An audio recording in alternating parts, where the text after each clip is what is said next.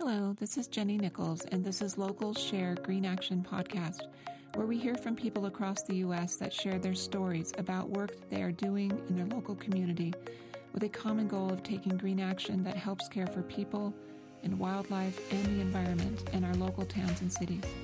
Our goal is that we might be able to learn from and inspire each other while we find our own solution based action that lets us live meaningful, sustainable, eco friendly lives while cleaning, protecting, and repairing the environment and helping everyone meet the challenges of the COVID 19 pandemic world that we live in now. So, today on our podcast, we're speaking with someone who has worked in the Northern Nevada green community as a connector, leader, passionate activist, and as an organic farmer. We're talking with Rebecca Stetson. Rebecca Stetson is a Nevada native whose life is led by synchronicity.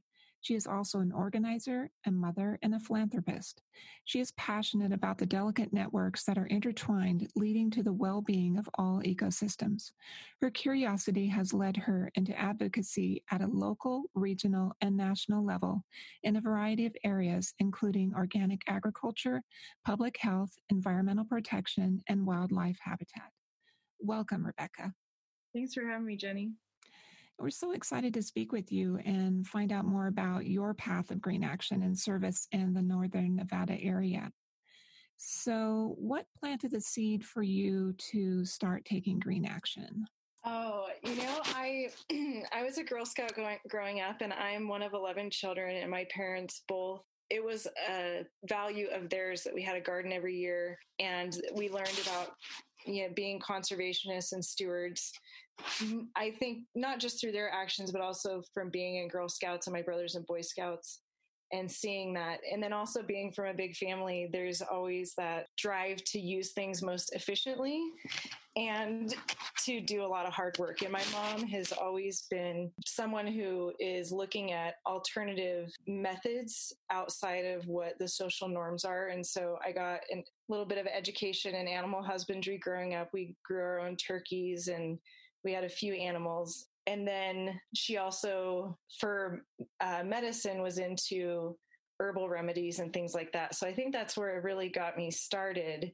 And when I got pregnant with my oldest daughter, that was really the game changer because then it wasn't just about me or my health, it was cultivating the highest level of well being for this child that I was carrying. And so that led into my early adult life. So, when you decided that you did want to do some kind of or take some kind of action, what did you decide on? Yeah, so I was a corporate banker from 18 till 25. And while I was working as a banker for Wells Fargo, my last job was in Carson City. Um, if you were a senator or an assemblyman, or woman and you banked with Wells Fargo, I was your banker. And so I got to see how local politics and local laws were being made and really kind of got my feet wet there. And at the same time, I had a lot of digestive issues that went back to my birth being uh, a C section and then lots of antibiotics because I was part of that generation where it was like amoxicillin for everything. And so I really was looking for solutions. And even like buying organic food, I was still having all of these health disparities. And so I was like, okay, well, I love goats, I love animals. I now have this acre and a quarter of land. I want to start growing my own food. And that is what really began the journey. So it started with a few dairy goats and some chickens. And then when I decided that I was ready to leave banking, I was there for the rise and the fall of the market. And there was a fateful day uh, when I was I was in Las Vegas for a training because I was tr- training to become a licensed banker to sell securities. And the class was on hedge funds, and it just all came together in my mind. You know, I was pregnant with my second daughter my house had just burned down and I really wasn't finding joy in my job because I was morally conflicted. But then when I learned about how well how well devised the entire housing crisis was, I was like, I am out. I can't do this anymore. And so I decided that I started a photography business and then we started an organic farm because I saw that there was a niche market for organic pork. There wasn't really anyone doing organic meats in our area. And so that's, and the more I learned, the more I learned about food systems and healthcare. the more down the rabbit hole I went. So while I was farming, I took a job as a community health advocate for the state of Nevada for a little coalition called Healthy Healthy Communities Coalition out of Lyon County. And that even further informed how essentially disparity of income drives every negative or positive statistic throughout the entire through any throughout any first world country and so that i mean it's just been this constantly evolving path and then my husband experienced a traumatic brain injury pretty early into our relationship hmm. and so then i lived kind of what it was like to be part of the mental health system in nevada by watching him go hmm. through his recovery and saw just how completely dysfunctional and inept, especially in rural areas, we were to helping people. And I used to think that like if people just had better nutrition, that that would change so many of these outcomes. They'd have you know a better ability to choose different behaviors and things like that but the further i got into it the more i realized wow it's an entire ecosystem and it's not just one thing and certainly if you're in poverty you are usually generationally poverty stricken and that that is a huge hurdle to overcome especially as our poverty class continues to get wider and wider and wider. How, how did you interact with that community um, organization? How did you interact with the community? What did the programs look like? What did you do? Yeah that's a great question. So as a community health advocate i was employed to essentially as a health advocate our job was to take an individual or a family and use an empowerment model to help them realize or well to help guide them through a process process of what their goals were for their medical health, for their um, spiritual health, for their mental health, or I'm sorry, not medical, but their physical health, and then to help them create goals uh, using that empowerment model to achieve them. And so that was part of it. And I didn't take on as many clients as some other health advocates. We were the first health advocates trained in the state of Nevada. I took on more of a role of um, training new health advocates and then creating programs with which health advocates could get their clients set up with. And so in Lyon County, uh, part of that was revamping the entire school garden program. And I really saw this benefit in teaching youth and really I love neuroscience. And so I knew that the neural pathways of adults are, they're not fixed, but they're also not as malleable. And so I was like, great, we can teach kids and they'll be the stewards to their family.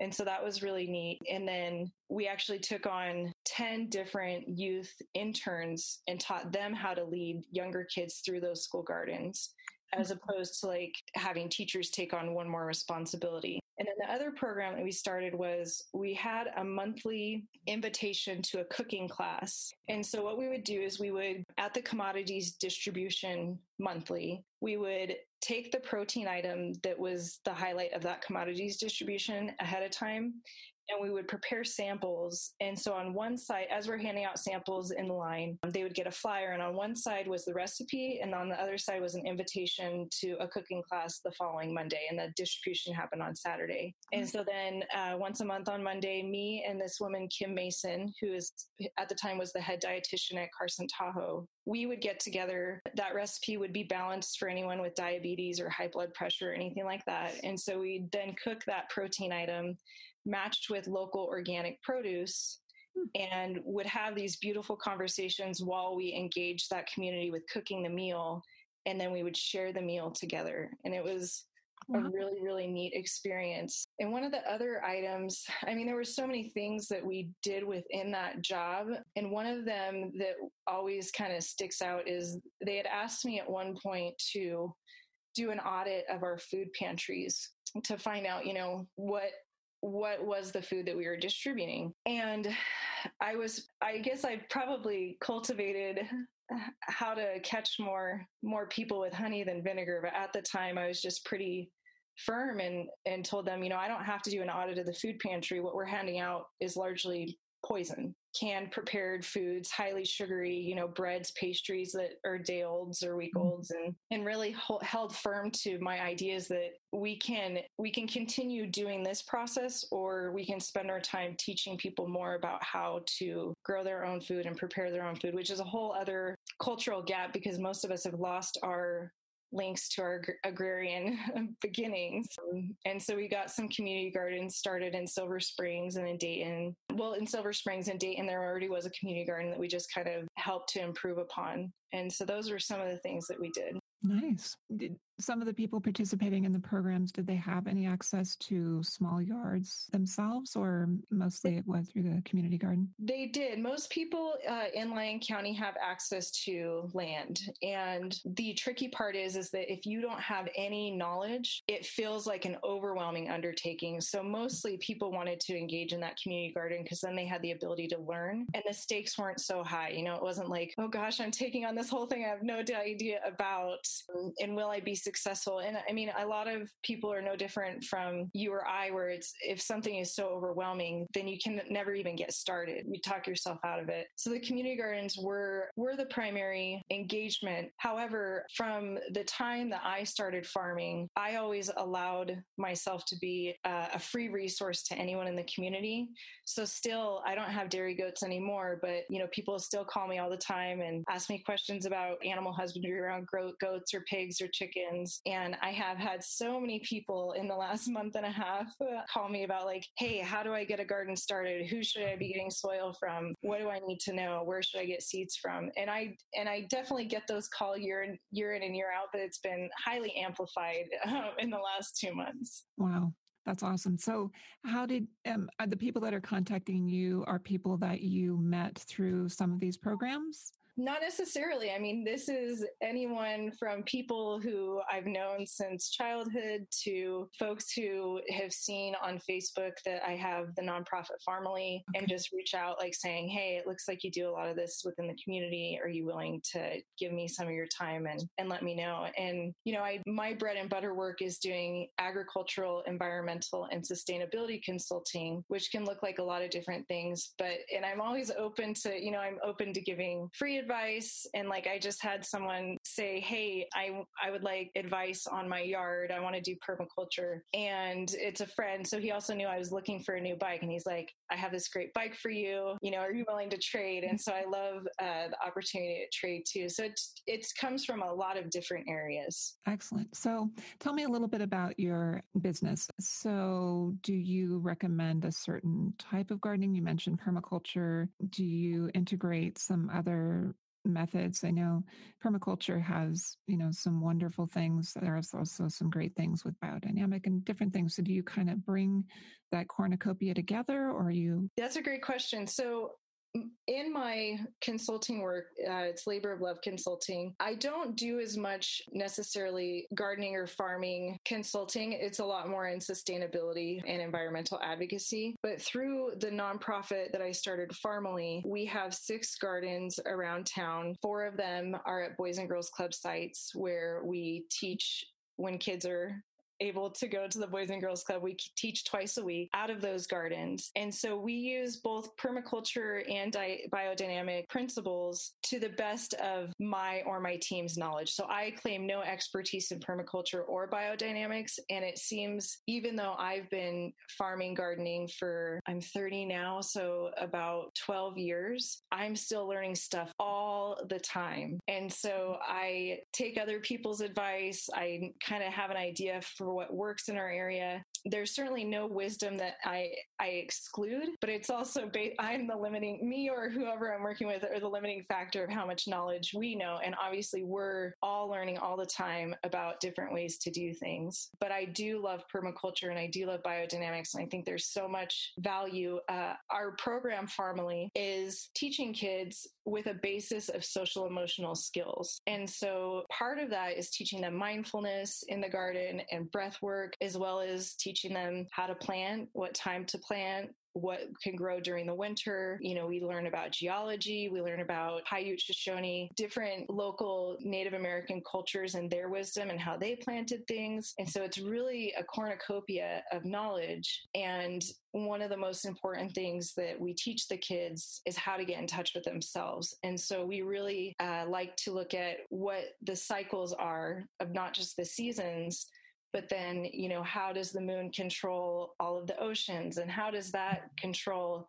you know everything in our in our world? And we don't get too deep with it but we definitely give them a sense of you know there's a time and a season for everything and that's always changing and that there is an appropriate like you know we're not going to grow potatoes in the winter but we are going to grow carrots and beets. And so it, there's a lot of overlap to a lot of different things in their life and i think especially with our kids who are coming to be of middle school age that it gives them a sense of like, oh, okay, there is a greater force that's kind of controlling what we go through. And I'm not always going to feel the same exact way. Uh, because there's so many variables of like what I'm experiencing at home and what my body's experiencing and it's changing and what is changing outside with the weather and how much sun I get. So, oh, that's excellent. Uh, is Farmily is that a nonprofit? It is. We're a 501c3 nonprofit. Yep. Do you operate with grants to kind of help these programs go along or? That's a great question. So we have been really fortunate. Farmily came to be about three years ago. The Boys and Girls Club had reached out to me through a mutual person that we, that we both knew um, and asked me to write a proposal for a garden education program. And I had been the farm manager at Urban Roots and was really interested in creating a garden program that would would specifically be serving a variety of kids, especially those who are so- socioeconomically impoverished. And so I wrote that proposal. The Boys and Girls Club accepted it. I put it, you know, one of my big things was that I wanted to be based in social emotional learning. They were definitely, you know, it, it had started to become something that was really important in education. And so the Boys and Girls Club is our largest contract, and they provide, through that contract, we provide services at four of their sites. And then our other two sites, sites. Mount Rose Elementary, I managed that garden and was teaching out of it twice a week when kids were there. And Farmily, we just do that as a service to that school uh, at no at no cost. And then in that school, they did have a little bit of money left from a garden grant that a, a wonderful woman named Amber um, had written in the past when she had managed the garden. So we've been able to buy a little bit of soil and things like that. And then Flint Street Farms is our other site. And Flint Street Farms is different in the sense that, like, we take on volunteers and we teach them out of the garden, but they're adults. And that garden is specifically grown for providing produce to local nonprofits like the Community Health Alliance, Reno Initiative for Shelter and Equality, and Veterans Guest House to provide people who cannot afford fresh organic produce those things at, for free. And so that is funded by Rubik, which is an environmental remediation firm who owns the land. And Todd Leonard and his wife Debbie, they were the ones who five years ago they had this piece of land right on Flint Street where their office building is. And they're like, you know what, let's start a garden, let's grow food for the community. And so they have committed to financially supporting that since then just as a benefit to the community. So they're one of our contracts also. And so, and then I, I've done a little bit of fundraising here and there. And it's not that I don't believe in grants. The Boys and Girls Club writes grants to fund our program, but we've been really fortunate that our funding has come a lot from individuals. I'll have little campaigns where I'll ask friends and family members to support Farmily so that we can have money for administrative costs and things like that. That's been successful and we're looking at uh, larger fundraisers to support it in different ways and we're really hoping to expand. And so um, there's a really big project called katie's garden that is an expansion of one of our existing boys and girls club gardens. It's the boys and girls club on foster drive and we don't have a garden there but the bridge church which is right next door has allowed us to partner with encompass academy who had already started a garden there. And we're we've expanded that garden a little bit but Katie's garden would be an expansion that would make that garden about a quarter of an acre and it would make it so that we are growing production style for the food pantry at the Bridge Church. And the interested parties so far that want to use the garden are the Solace Tree for their grief counseling and Big Brothers Big Sisters for their bigs and littles to have an opportunity to learn how to garden. Um, the Bridge Church is obviously a partner, the Boys and Girls Club, and then Farmily. So it should be really neat to see. Right now, uh, Jana Vanderhaar, who's an incredible landscape permaculture landscape architect, she's drawing up conceptual plans, and then we'll be able to take those plans, uh, raise the monies for that garden expansion. Yeah. it sounds like a lot of the times you are interfacing with all different people from different groups and different businesses. And so, have there been times when you have faced some challenges when you're dealing with people? Have you found anything that's been helpful and to keep in mind when you're communicating with others? Oh, that's a that's a good question also. So, I'm finding that one of the most one of the biggest opportunities that I have in growing is really knowing how to manage projects and because I have so many different projects going at any given time, one thing I've really learned in my own personal business is to really court the people that you're going to hire on your team and spend a good amount of time getting to know them so that it's a fruitful and beautiful working relationship. And I fortunately have a variety of those that I'm really thankful for. But through my, I was in management and banking, and I definitely got to learn that lesson early on that like you really have to get to know the person that you're wanting to hire before you hire them and create a relationship, no different than a friendship or a romantic relationship. Because I do have so many partners within the community, the thing that I think has made it so successful is that I don't hold an attitude well, what I do hold is an attitude of abundance where I know that there's plenty for everyone, that it's non competitive, that there is always enough. Like the garden has showed me over and over and over again that abundance is the way of the universe. And so I love to express gratitude. I feel like uh, sending out thank you notes and um, really letting the people know who support you that you're grateful exponentiates itself. I think that's the the greatest part of our program is that it's something something that it just keeps giving. And the more that we give out into the community, the more that we share from our bounty, the more it comes back.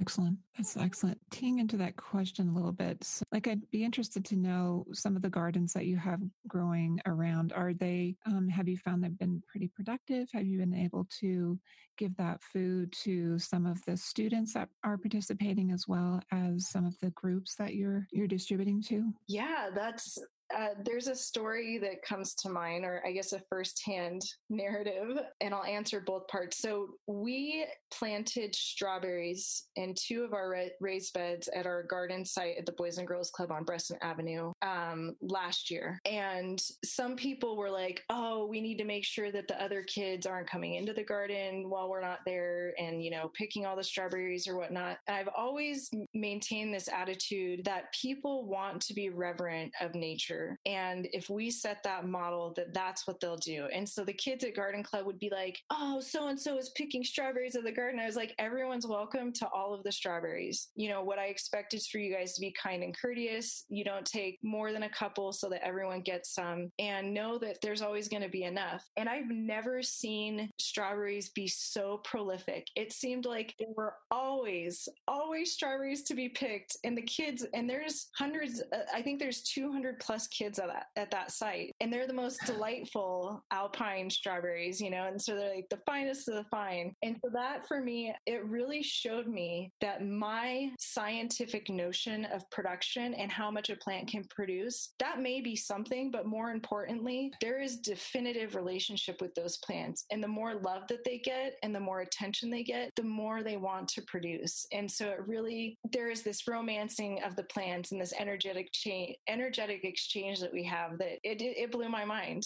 And then the food, yes. So we always send the kids home with whatever harvest that we have available. And those kids who are participating in Garden Club on that day that we harvest, they get to take home some to their family. And then everything that's in abundance, we set out in a in a beautiful basket in the front of the Boys and Girls Club for when the kids are getting picked up. And then the families are able to take as much as they want. And with this time of not having kids, we've turned all of those gardens into production gardens because we have that time that we used to educate with to just focus on the garden. And so we're really excited for in the fall to be have a, to be able to have a really bountiful farmers market with the kids and to not not that the families will have to pay for that produce, but it'll be kind of like a donation base so the kids will get that cash handling experience, they'll get to get that feeling of like what it's like to be honest with a cash box and to have that integrity. Um, and then also, you know, how do you make change? How do you quantify if somebody's buying two of something. So I'm really excited for that uh, new addition that we'll get to put to it. Wow. Yeah.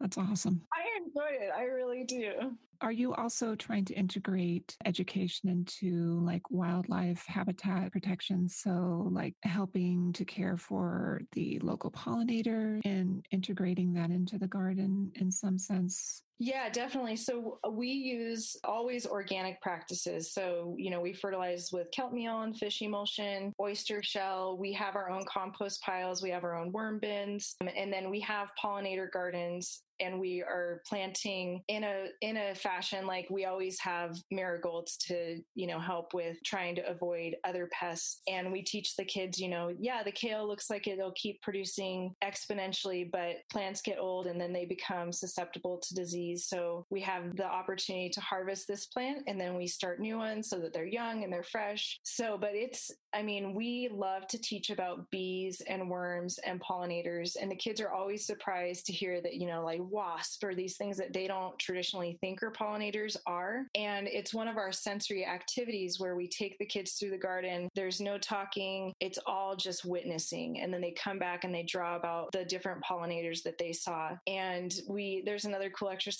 where they get to imagine that they're, that they're the size of ants and they draw like what the landscape is like for the ants. Is it like a jungle or what is it? So we teach a lot of that. And we certainly talk about what the benefits of using these practices are and why we need pollinators and why is it important. And so I think that I learned while I was in Lyon County that there was a beautiful line in giving kids a good amount of knowledge, but also not making them feel shameful or um, guilty about any of their practices at home. And with having such a passion for organic gardening, I remember there was a day that I was teaching a third grade class in Lyon County, and one of the kids asked me, Well, what's the difference between genetically modified and organic? And yeah, and to make a long story short, because we had talked about it in the in the garden and his whole class hadn't been coming to the garden. And so he had heard the information but his classmates had not. I realized while i was talking about it uh, about conventional and pesticides and gmos that i was creating a fear that those kids had no ability to change. And it really shaped a lot of the way that i, I teach from that point on and really honoring like there's a lot of ways to do things. This is this is my preference and these are my reasons why why, but food and sharing food is a beautiful experience in and of itself. And to really to try to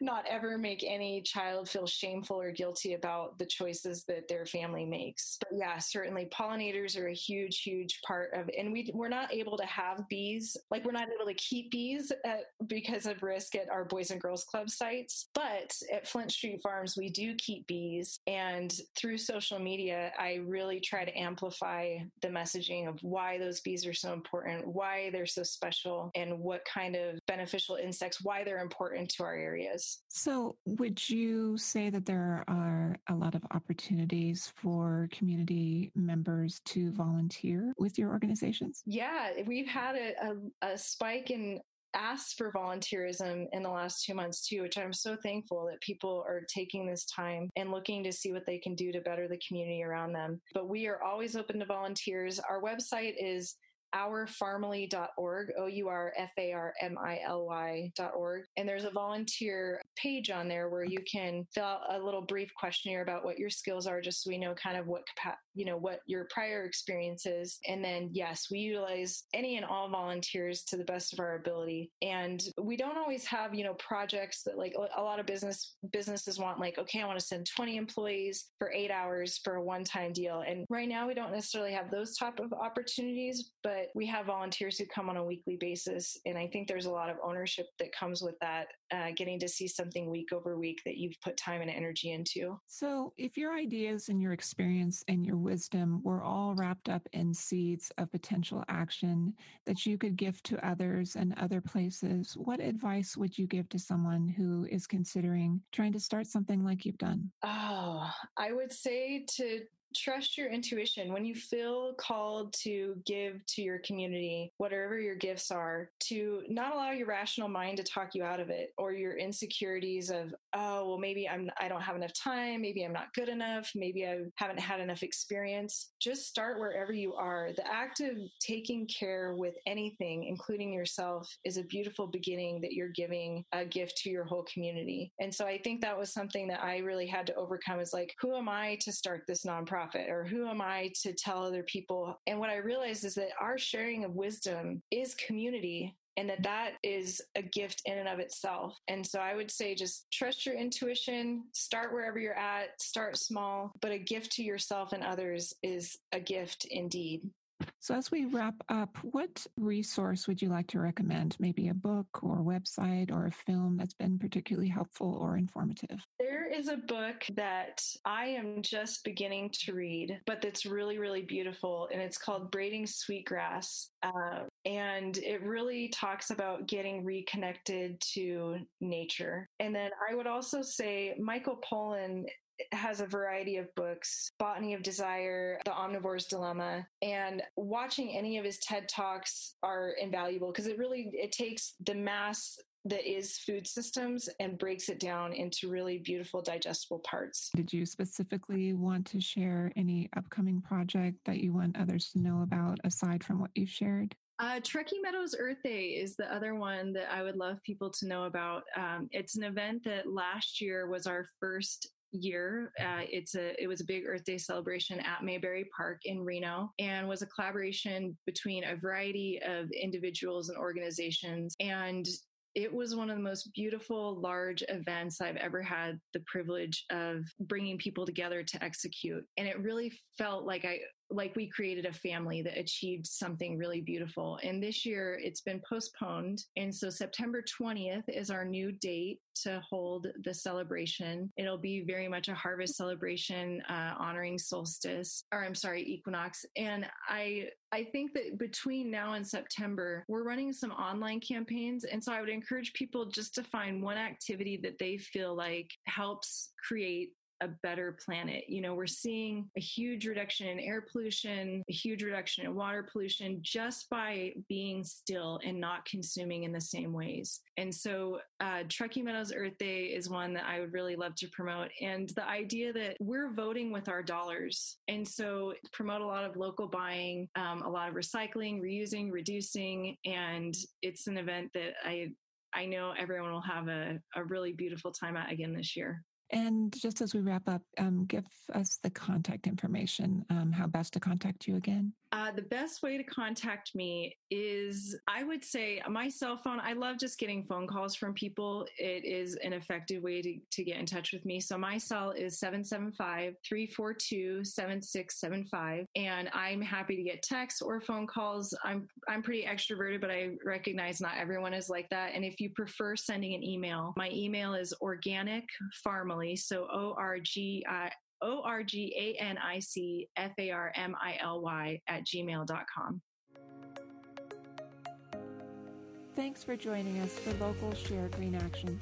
Until next time, let's all use our unique talents and abilities and take meaningful green local action that benefits the planet and people.